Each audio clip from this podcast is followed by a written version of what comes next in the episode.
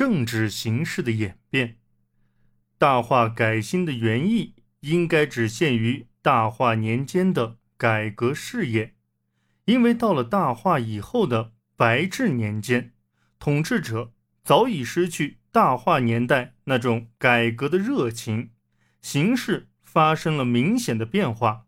不过，从广泛的历史角度来看，要了解革新这一改革国政运动的全部过程，其时间范围应该再后延五十年，直到文武天皇大宝元年。因为这时制定的大宝律令可以看作是改新在形式上的完成。下面谈一谈大化以后政治形势的演变和大宝律令的内容。继孝德天皇之后的齐明天皇时代，革新事业不但没有明显进展，甚至连理想政治的精神也丧失了。这个时代值得特别提出的事件是阿贝比罗夫开拓东北的进展和救援百济的战役。这时对东北部的开拓已进展到北海道。但是沿着海路确保了一些日本海岸的要地，并没有在内地扶植起巩固的势力，结果在开拓东北的事业中，仍给后世留下了大量未着手的部分。齐明天皇六年，唐与新罗的联军攻陷了百济京城，国王及其一族都为唐军所俘，国家灭亡。但遗臣中有人企图复兴，想盈利以人质身份留在日本的王子峰为王，并请求日本派遣救援军。日本对这件事十分热心，在送回封的同时，天皇亲临九州行宫，策划派遣援军。不期天皇死于行在，中大兄皇子即位。派送了大量的援军和军需品。最初，富国的义兵占有优势，但不久因君臣间发生内讧，军事衰败。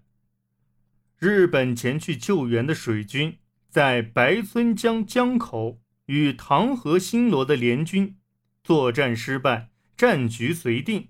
百济王峰逃往高句丽，日本败军撤回日本。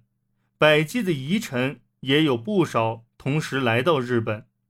面对唐与新罗的优势联军，日本之所以站到绝无胜算的复国义军一边，可能是出于不忘过去友谊的侠义精神，亦或因为百济作为日唐通交的中间站是绝对必要的。不论哪种说法，都有一定道理。但我想这个问题对于日本来说，还有着更深远的精神意义，因为它是将最终结束四世纪以来日本经营半岛政策的重大时刻，舍不得放弃传统上对朝鲜半岛的经营，更倾注了举国的力量，振起了进行最后决战的勇气。结果以惨败告终，真正结束了日本经营朝鲜半岛的政策。日本在朝鲜半岛的势力被彻底清除，半岛完全脱离了日本的羁绊，这是古代史上一场大悲剧，并由此开始了后来长期决定日本历史命运的对外政策走向消极的道路。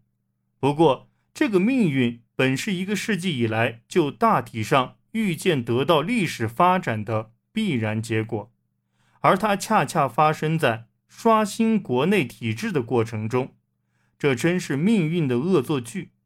起初积极派遣和撤回援军的天智天皇，这时就只能转而整顿国内体制，朝着争取大化改新成果的道路迈进。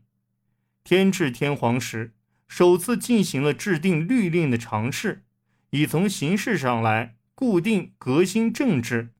这个律令。以天皇都城的所在地晋江为名，称为晋江令。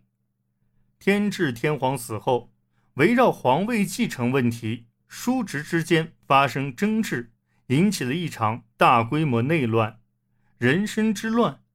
内乱平息后，即位的天武天皇更加致力贯彻革新政治，从制定律令、改正冠位、废除部曲、整理时风等措施，可略知其施政的大概。